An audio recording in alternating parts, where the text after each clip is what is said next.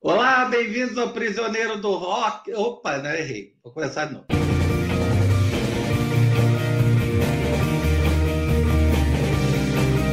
Prisioneiros do Rock.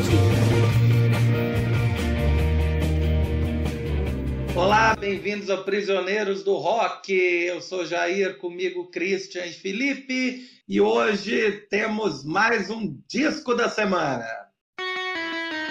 Disco da semana.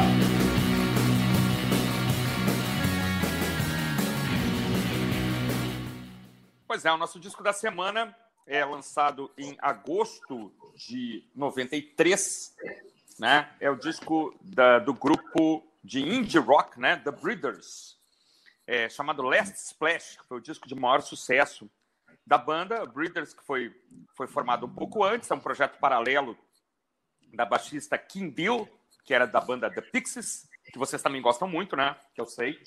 É, e a Kim Deal formou uma banda paralela, né? Com a irmã gêmea dela, Kelly Deal. Mais uma baixista, mulher também. Gravaram um primeiro disco chamado Pod, que é muito legal já, já é um, já é um bom trabalho. Depois desfizeram a, o grupo, cada um voltou para os seus projetos. E depois se reuniram de novo, num novo hiato dos Pixies, para gravar o Last Splash. Só que aí o Last Splash fez muito sucesso, né? Chegou ao número 33 da Billboard 200, foi certificado como disco de platina em 94, já no ano seguinte. E é um disco que eu gosto muito, assim, não sei qual é a opinião de vocês, mas eu comprei na época é, é, e fez alguns sucessos, assim, sobretudo na MTV, as músicas Cannonball, talvez a grande música do disco, e Divine Hammer também, que tocou bastante. E eu, eu, destaco outras músicas legais também, como I Just Wanna Get Along, Driving On Nine, que é a música que fecha o disco. Driving on nine, I sure miss you. Músicas muito legais aqui, feitas pela, pela dupla, né? Kim Deal, Kelly Deal, mas a maioria das músicas escritas pela Kim mesmo.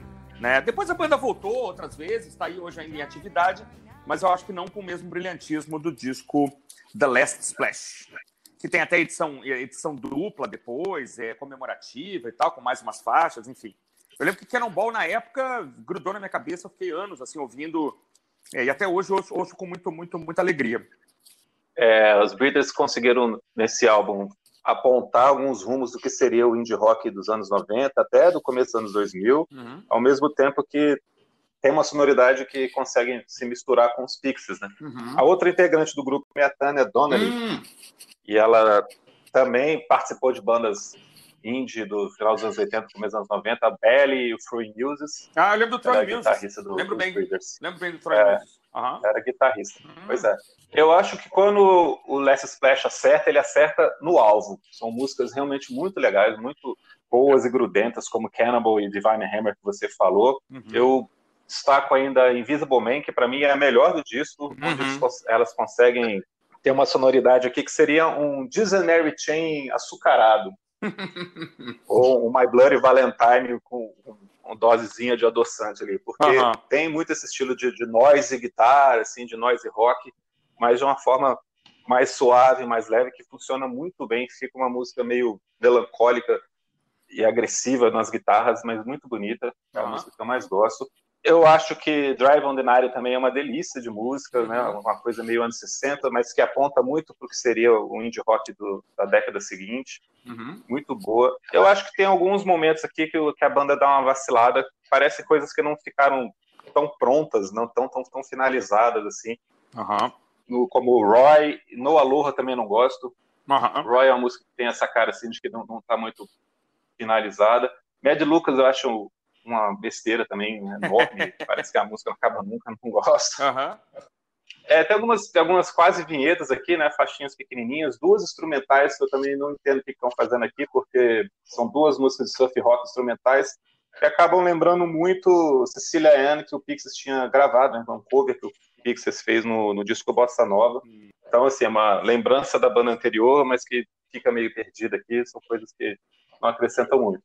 Mas, de modo geral, o disco é excelente, funciona muito bem nessa, nessas grandes faixas aqui. Eles conseguem ser o que os Pixies nunca foram, uma banda mais popular, né? Uhum. É uma banda de rock alternativo que fez muito sucesso, até pelo momento que o indie rock estava, o rock alternativo estava crescendo muito com a MTV.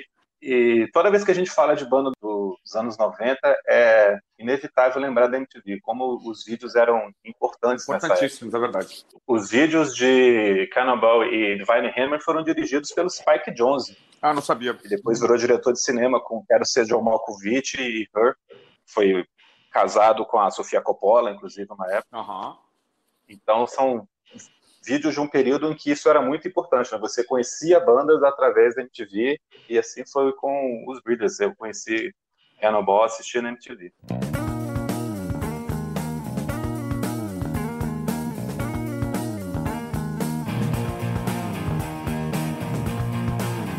Mais uma coisinha que eu diria assim, o ri- o- é uma música com riff de contrabaixo, que é um um negócio muito legal, né?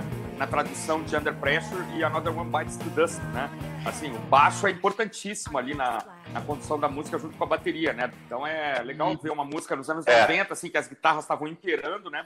Uma música com a, com a- com a levada em que o baixo é o instrumento mais importante.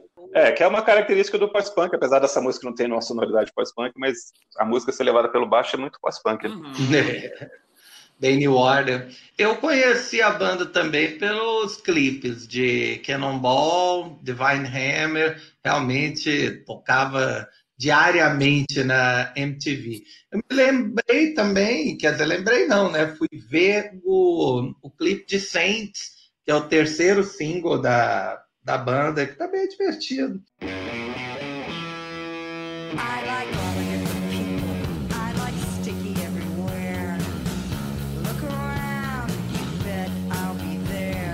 Eu sempre achei Breeders um grunge pop, assim, um feminista, mas com uma carinha bem pop, porque elas têm, né, umas baladinhas, tem essa, essa toque de um blues meio feminista, né, essa é, pegada surf rock. Agora, lendo as letras, deu para perceber que o tema principal é sexo. Tá?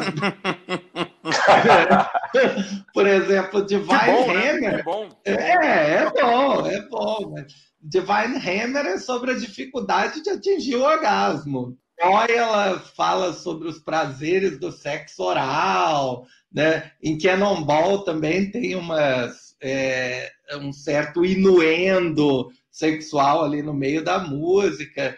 É, o disco acaba ficando interessante também, né? Por conta, por conta desse tema. Apesar de ser um som tanto quanto bizarro, né? É meio é, um som que me deu a sensação que eles não se preocuparam tanto com a melodia, mas é muito mais centrado no groove, né? Na, eh, no que você falou mesmo, na pegada do baixo, né? As linhas de baixo da Josefine são muito mais no, no disco.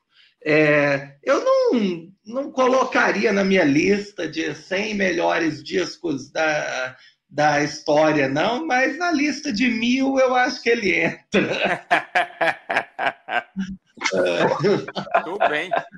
Não podemos deixar de mencionar aquela vocalização no começo de Cannonball, que é muito grudenta. É, Sim, É muito certeza. divertida e é muito grudenta. Não, e as vozes, as, vozes, as vozes das irmãs combinam muito bem, né? Elas têm vozes muito parecidas e isso ao longo do disco aparece bem, assim, ó. Há muitas músicas são cantadas quase todas em... As duas cantando juntas, né? Fazendo ali uma, um- uma, uma vocalização ali que fique, que fique legal. E lembrar que o Kurt Cobain era um grande fã da banda, né? É verdade. Então, influência aí também, né? Essas influências mútuas aí aconteciam mesmo.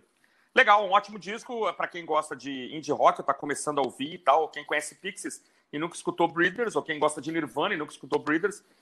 Esse é um disco que certamente é, me parece que vai tirar um, um sorriso da cara aí da pessoa.